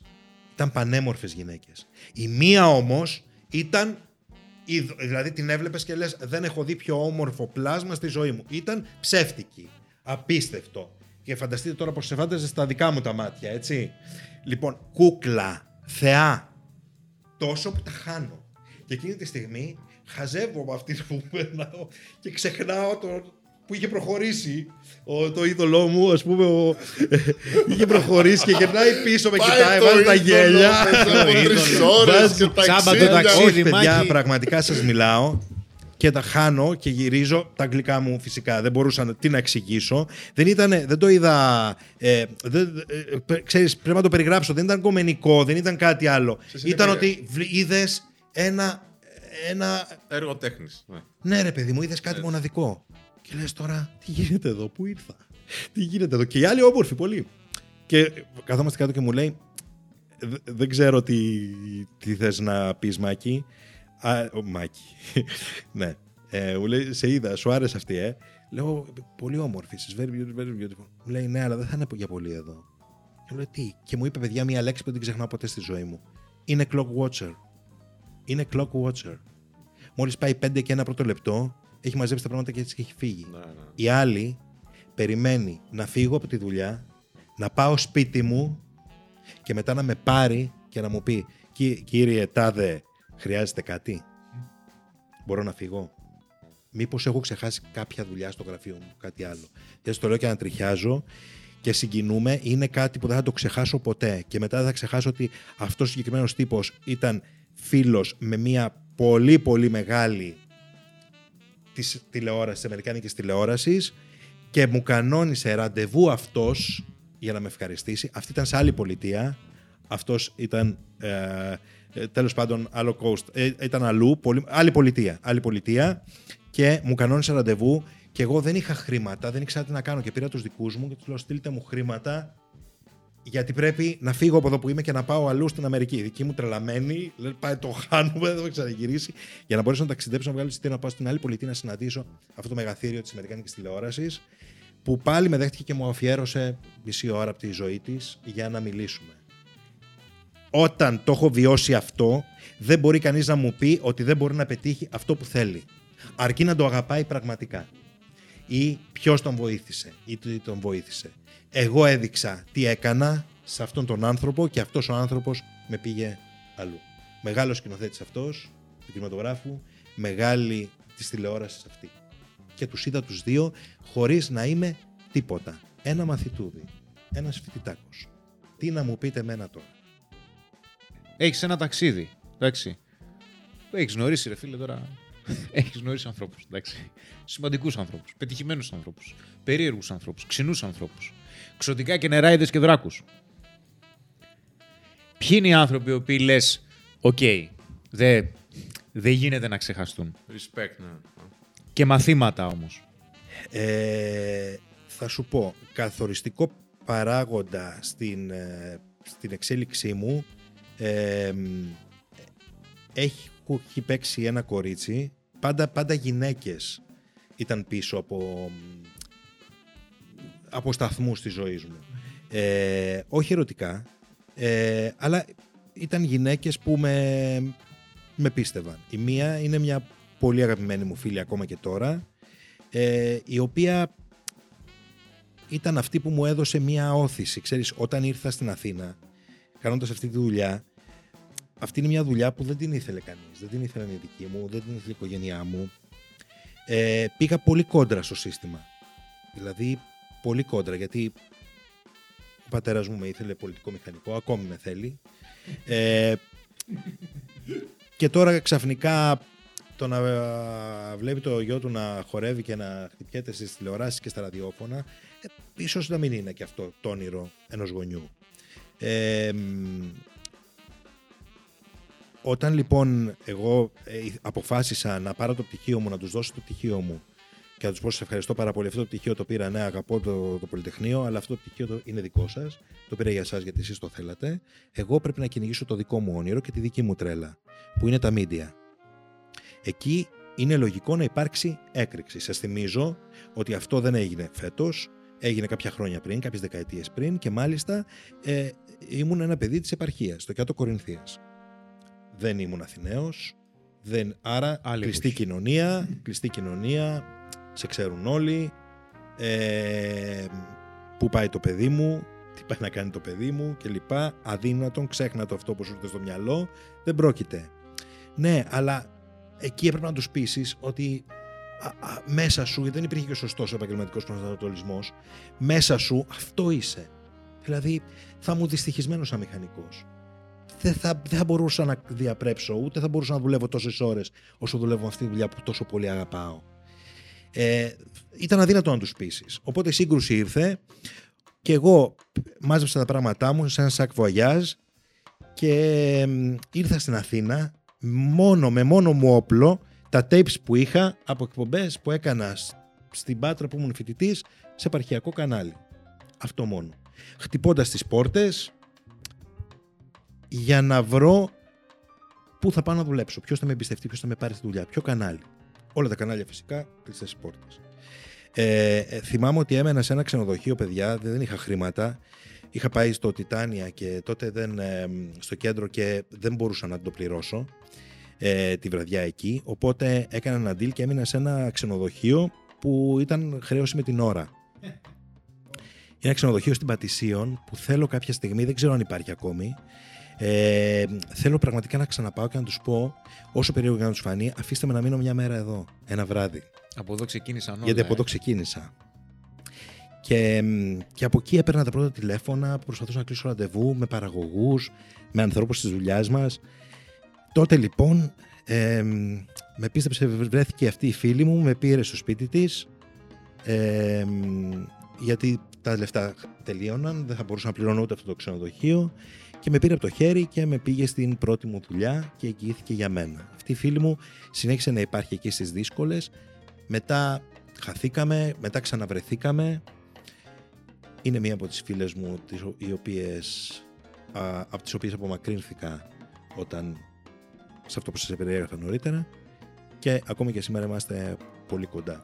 Όταν πηγαίνεις προς τα σημαντικά, απομακρύνεσαι και από τα σημαντικά. Ναι, Είναι Πολύ το σωστό. τίμημα που πληρώνεις, φίλε. πολύ σωστά. Όλα έχουν ένα κόστος. Έτσι. Οπότε νομίζω τα εύσημα σε αυτή τη γυναίκα θα τα δώσω. Μαθήματα. Ένα, ένα ακόμα, ένας σημαντικός άνθρωπος στη ζωή μου που δυστυχώς δεν είναι πια ανάμεσά μας είναι ο Μήνος Κυριακού. Ο οποίος όταν με είδε που έκανε ένα δοκιμαστικό στο κανάλι του ε, μάλιστα το δοκιμαστικό ήταν για το σούπερ μάρκετ για το παιχνίδι που τώρα θα ξαναπαίξει το Μέγκα. Ε, μ, αυτή ήταν η πρώτη μου δουλειά. Μόλις είπε, ε, είπε ότι αυτόν τον θέλω στη δουλειά μου. Θέλω το ρόλο να τον πάρει αυτός. Με εμπιστεύτηκε, ήταν ο πρώτος άνθρωπος που με εμπιστεύτηκε στη δουλειά. Και ο άνθρωπος που μου είπε, θα σου πω κάτι. Αυτή τη στιγμή σου κάνω ένα μεγάλο δώρο. Μην ξεχνάς όμως ότι ουδή αχαριστότερος του ευεργετηθέντος. Σύντομα θα με προδώσεις. Μαλάκα. Πω. Και δεν έπεσε έξω. Τι λες τώρα; Κάποια στιγμή στην πορεία μας ναι.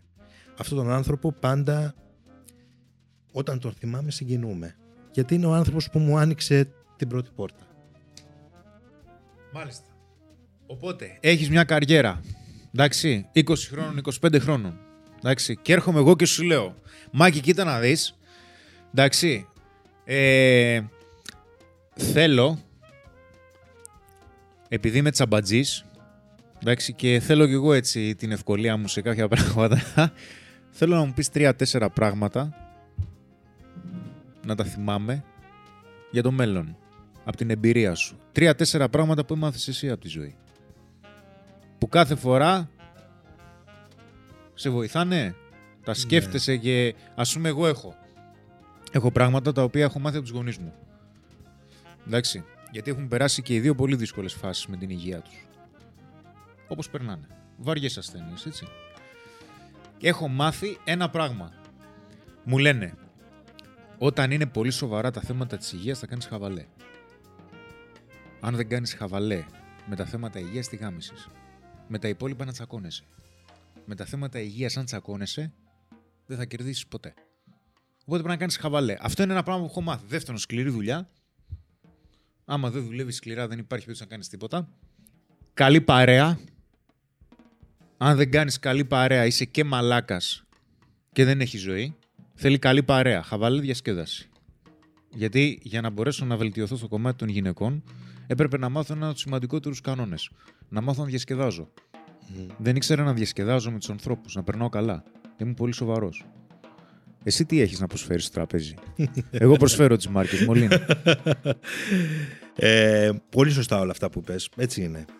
Εγώ θα έλεγα σε όλους όσους μας ακούνε να είναι ο εαυτός τους. Για μένα είναι το σημαντικότερο. Να είμαστε ο εαυτός μας.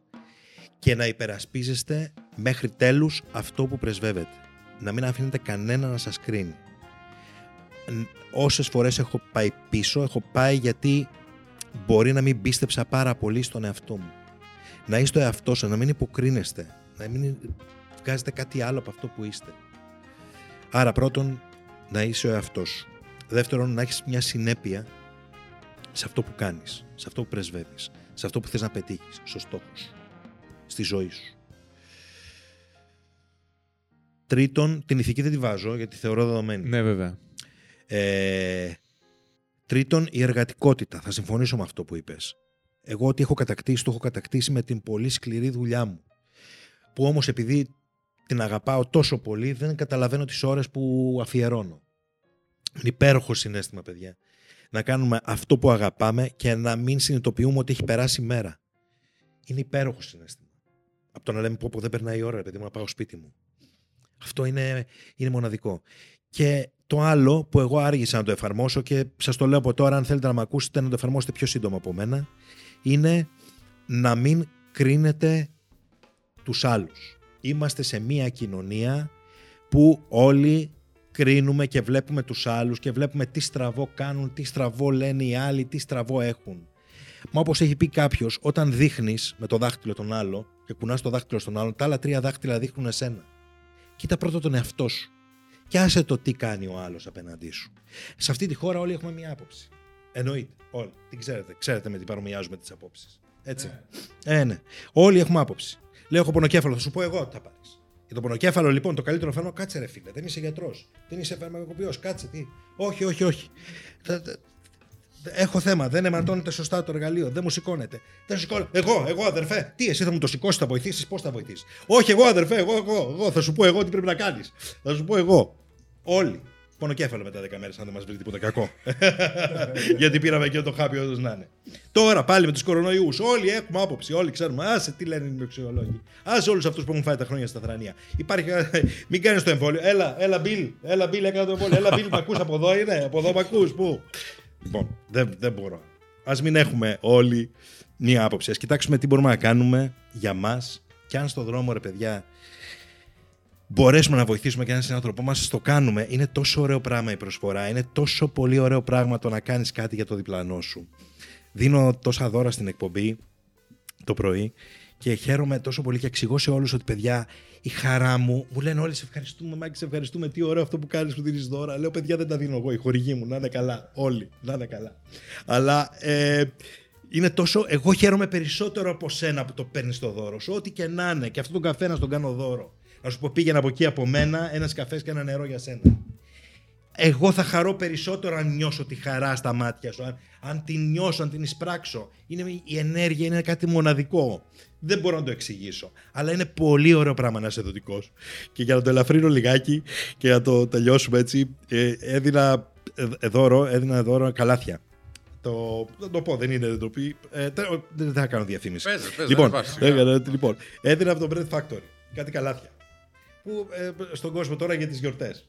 Λοιπόν, παίρνει, τυχαίνει μια κυρία η οποία Ήταν, η φωνή της έτσι ήταν πολύ έξω καρδιά και ξέρεις αυτό το καταλαβαίνεις. Και, Ωραία, και της λέω: να βάλω, Πες μου, τι να βάλω στο καλάθι; Γεμίζω το καλάθι, το κέρδισες. Το έχεις κερδίσει. Ένα καλάθι 100 ευρώ. Λοιπόν, με λες να βάλω. Να βάλω, να βάλω ε, μελομακάρονα. Βάλε, βάλε, ναι, μάκι, βάλε μελομακάρονα. Να βάλω και κουραμπιέδες, να έχει και κουραμπιέδες. Ναι, ναι, ναι, ναι. Καμιά σοκολατίτσα έτσι, να βάλω καμιά τουρτίτσα, κάτι, κάτι άλλο. Κανένα τζουρεκάκι, κάτι άλλο να βάλω. Ε, ο, ε, βάλε, ναι, μάκι, βάλε, βάλε. Να βάλω και κρασάκι. Ωραία, μάκι, θα βάλεις και κρασάκι. Να βάλω και κρασάκι, να βάλω και κρασάκι. Βάλε, βάλε. Είδα, τη λέω προτιμάς να σου βάλω σαμπάνια. Σαμπάνια, μάκι, σαμπάνια. Μπορώ να έχω σαμπάνια, σαμπάνια, βάλε μου. Σαμπάνια. Μια χαρά. Και μετά με ένα τηλέφωνο ρε Μάκη μου λέει: Δεν μπορεί να φανταστείς τι χαρά έχω. Συγγνώμη αν ακούστηκα κάπου στον αέρα. Γιατί το σαμπάνια το πέτσε με σαμπάνια. Το με χαρά τη, δεν το σαμπάνια. Σαμπάνια, ναι, ρε Μάκη, βάλει μια σαμπάνια. Και μου λέει: Μάκη, δεν μπορείς να φανταστείς. Ακούω την εκπομπή με τα ακουστικά γιατί είμαι καθαρίστρια στον δρόμο. Και ακούω και καθαρίζω τον δρόμο και με κάνεις και νιώθω τόσο ωραία που καθαρίζω. κα- Δεν καταλαβαίνω πώς τελειώνει ο δρόμος και πώς καθάρισα. Και μου, μου, μου, μου, μου φτιάχνει τη, τη διάθεση. Και όταν με πήρες και μου είπες ότι θα μου κάνεις και δώρο από πάνω, λέω δεν φτάνει αυτό το δώρο που μου κάνει ο Μάκης, μου κάνει και άλλο δώρο. Πόσο τυχερή μπορεί να είμαι. Ρε παιδιά, εκεί ήταν το μεγαλύτερο χριστουγεννιάτικο δώρο που πήρα αυτά τα Χριστούγεννα. Αυτή, α, αυτός ο αυθορμητισμός ενός ανθρώπου που ακόμα και αν του έλεγα ότι σου κάνω δώρο ε, αυτό μία μάρκα ε, θα ένιωθε στον 7ο ουρανό ότι πετάει. Αυτά είναι. Αυτό είναι η ενέργεια. Η, προσ- η δύναμη της προσφοράς. Η δύναμη της αγάπης. Δεν υπάρχει πιο ωραίο πράγμα από αυτό. Σας ευχαριστώ τόσο πολύ για την κουβέντα μας. Να σου, πω- θα σου πω το εξής. Ήταν μια κουβέντα, να το πω και στον κόσμο εδώ, με, με, πόλ- με απ' όλα. Εντάξει, ο Μάκης εδώ πέρα άνοιξε την καρδιά του, είχε συγκίνηση, είχε γέλιο. Θέλω να πω, Μάκη, ότι είμαι πολύ περήφανος για αυτή την κουβέντα. Πιστεύω ήταν ένα από τα καλύτερα επεισόδια που έχουμε κάνει ποτέ. Αλήθεια. Ευχαριστώ πάρα πολύ. Ευχαριστούμε και κάνει εμείς πολλά πάρα πολύ. επεισόδια ή μόνο δύο-τρία, για να 100, ξέρω. 100, 149. 149. Ευχαριστώ.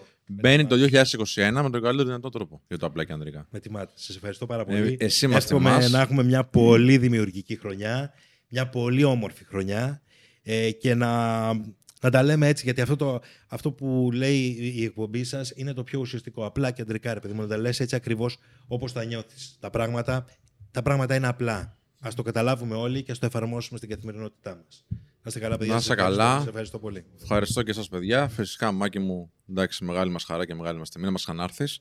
Ευχαριστώ και εσένα, Θέμ, ευχαριστώ και εσένα, Χρήστο. Ευχαριστώ και εσάς που παρακολουθήσατε και αυτό το επεισόδιο του Απλά και Ανδρικά.